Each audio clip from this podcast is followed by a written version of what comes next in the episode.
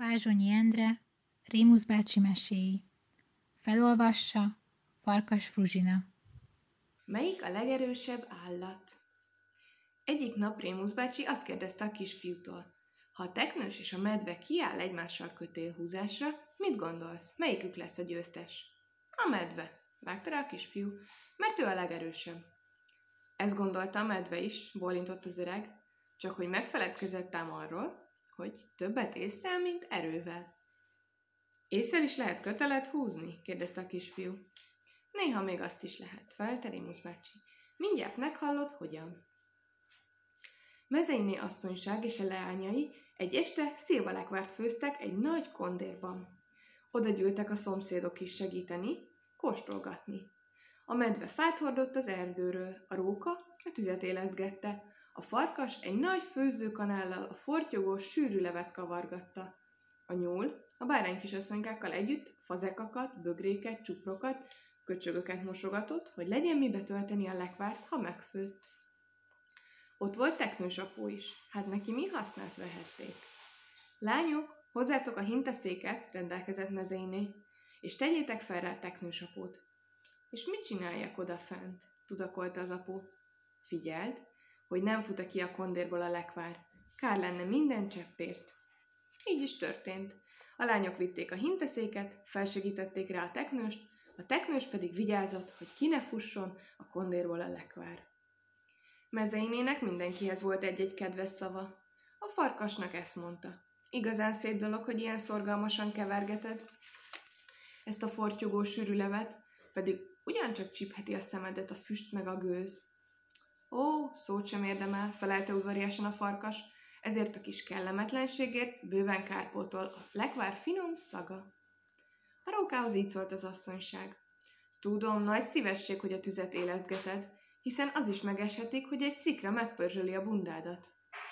Nem az első pörzsölés, pörzsölés lesz rajta, legyintette Róka. Különben is vigyázok magamra. A nyúlhoz ezzel lépett oda. Látom, milyen szép, tiszta minden fazék, bögre, csupor, köcsög.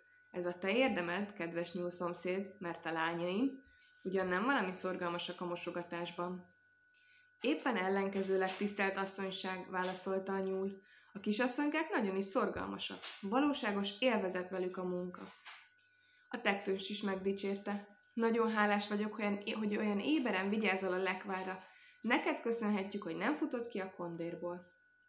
Szó, ami szó, eddig nem is igen akart kifutni belőle, vallotta be őszintén a teknős.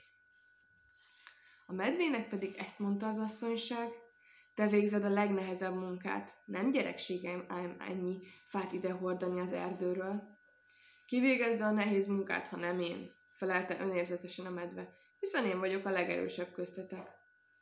Ami igaz, az igaz, mondta mezeiné. Mindenki tudja, hogy ezen a környéken a medve a legerősebb állat. Persze, mindenki tudja, helyeseltek a vendégek, akik bármennyit szivakodtak is máskülönben, most a háziak kedvéért, meg a jó szilvalekvár kedvéért is igyekeztek finoman, nyájasan viselkedni. A teknős azonban váratlanul felnevetett a hintaszéken. Mit beszéltek? kiáltotta. Azt mondjátok, hogy a medve a legerősebb állat a környéken? Mezeiné megütődve tekintett rá. Miért? kérdezte. Talán ismersz erősebbet? Hogy ismerek-e? kacagott a teknős. Már hogy ne ismernék? Olyan jól ismerem, hogy jobban már nem is lehet. No, no, pödörte meg a bajuszát a medve. Szeretném én látni ezt az állatot. Hiszen már látod is, felelte teknős apu. A medve körüljáratta a tekintetét a szobában, sorra vette valamennyit, a farkast, a rókát és a többieket, még a nyulat is. Nem látom sehol, jelentette ki végül. Nem is láthatod, ha éppen oda nem nézel, ahová kellene, kuncogott az apu.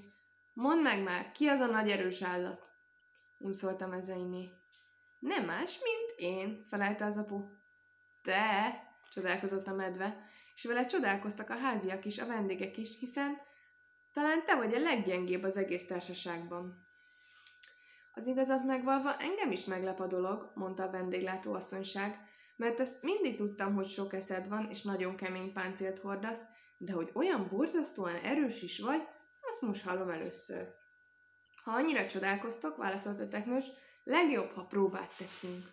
Birkozást ajánlasz? kérdezte a medve, és mindjárt gyürködni is kezdett. Inkább kötélhúzást felelte a teknős. Hol egy jó erős kötél? Hamar kerítettek egy vastag, hosszú kötelet. Megállapodtak abban, hogy a medve fog, megfogja a kötél egyik végét, a teknős a másikat, és a farkas vezényszavára mindketten akkorát húznak rajta, amekkorát csak bírnak. Így azután kitudódik, hogy melyik az erősebb. Csak egy kikötésem van, tette hozzá az apó, mégpedig az, hogy a kötél végével a víz alá merülhessek. Biztosabban állok odalent az iszabban, mint idakint a szárazföldön. Elfogadom a kikötést, felelte a medve, mert én meg biztosabban állok idekint a szárazföldön, mint odalent az iszabban. Ebben is megegyeztek hát. Valamennyien levonultak a folyóhoz, kivéve a báránykisasszonyoknak, báránykisasszonyokat, akiknek bármennyire duzzogtak is, otthon kellett maradniuk, hogy elekvára vigyázzanak, és felsorakoztak a parton. A versenyzők foglalják el a helyüket, rendelkezett a farkas. A madve megfogta a kötél egyik végét, és elsétált vele az erdő felé. A teknős fogta a kötél másik végét, és lemerült vele a víz alá. Egy idő múlva a farkas megkérdezte. Elkészültetek? Hajajaj, már régen felelte a medve. A teknős is felbukott a víz alól. Elkészültem, válaszolta ő is. De hogy mivel készült el igazán, azt nem mondta meg senkinek. Mivel készült el? kérdezte a kisfiú. Nem találod ki? felelte Rémusz bácsi. Annyit elárulok, hogy a folyóvize igen zavaros volt. Megkérte egy másik teknős, hogy segítsen neki? Dehogy is, mondta az öreg. A medve nem két, hanem akár száz teknősre is könnyen elbánt volna.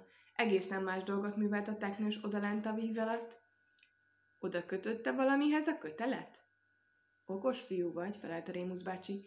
Épp olyan okos, mint teknős apu, mert azt csinálta csak ugyan. Oda hurkolta a kötél végét egy vastag gyökérhez, és azt húzza el a medve, ha olyan nagyon erős. Tehát elkészültetek mind a ketten, állapította meg a farkas. Akkor hát vigyázz rajta! A medve kezdetben csak amúgy félkézzel rántott egyet a kötélen. Gondolta, az is elég lesz. Csak amikor érezte, hogy a kötél nem enged, akkor fogta két marokra. Nagyot húzott rajta. Hiába. Megfordult, átvetette a vállán a kötelet, neki feszült. De most sem sikerült kirántani a vízből az apót. Ennyi, azt a hét meg a nyolcát dörmögte. Csak nem tesz csúfá egy ilyen hitvány kis teknős, akinél a féltalpam is nagyobb. Megint fordult egyet, nekivetette a lábát egy cöveknek. Cíbálta, rángatta a kötelet. Hasztalanul. A végén a cövek is kidőlt, meg, de a teknős még mindig ott terpeszkedett, ahol az imént. Szemlátomást nem is igen erőlködött. Háromig számolok, hirdette ki a farkas. Ha a medvének addig sem sikerül kimozdítani a helyéről a teknőst, akkor elvesztette a mérkőzést. Szép lassan számolj, mondta az apó, mert én nem háromig, hanem akár százig is bírom. Hanem a medve háromig sem bírta. Keze lába remegett a fáradtságtól. Elleresztette a kötelet, abban a pillanatban a teknős észrevétlenül leoldotta a kötél másik végét a víz alatti gyökéről, és kimászott a partra.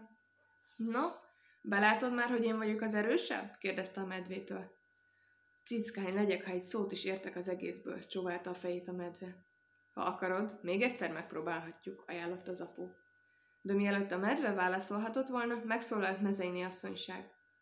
Azt hiszem, közben megfőtt a lekvár, gyerünk haza. Ilyen szép mérkőzés után valamennyiünknek jól esne majd egy jó kis kóstoló. Én is szerettem a szilva lekvárt, mondta a kisfiú. Jó is az, felelte Rémusz bácsi. Eredj haza gyorsan, hát ha éppen lekváros kenyeret kapsz vacsorára. Hát ha, mondta kisfiú, és hazaszaladt.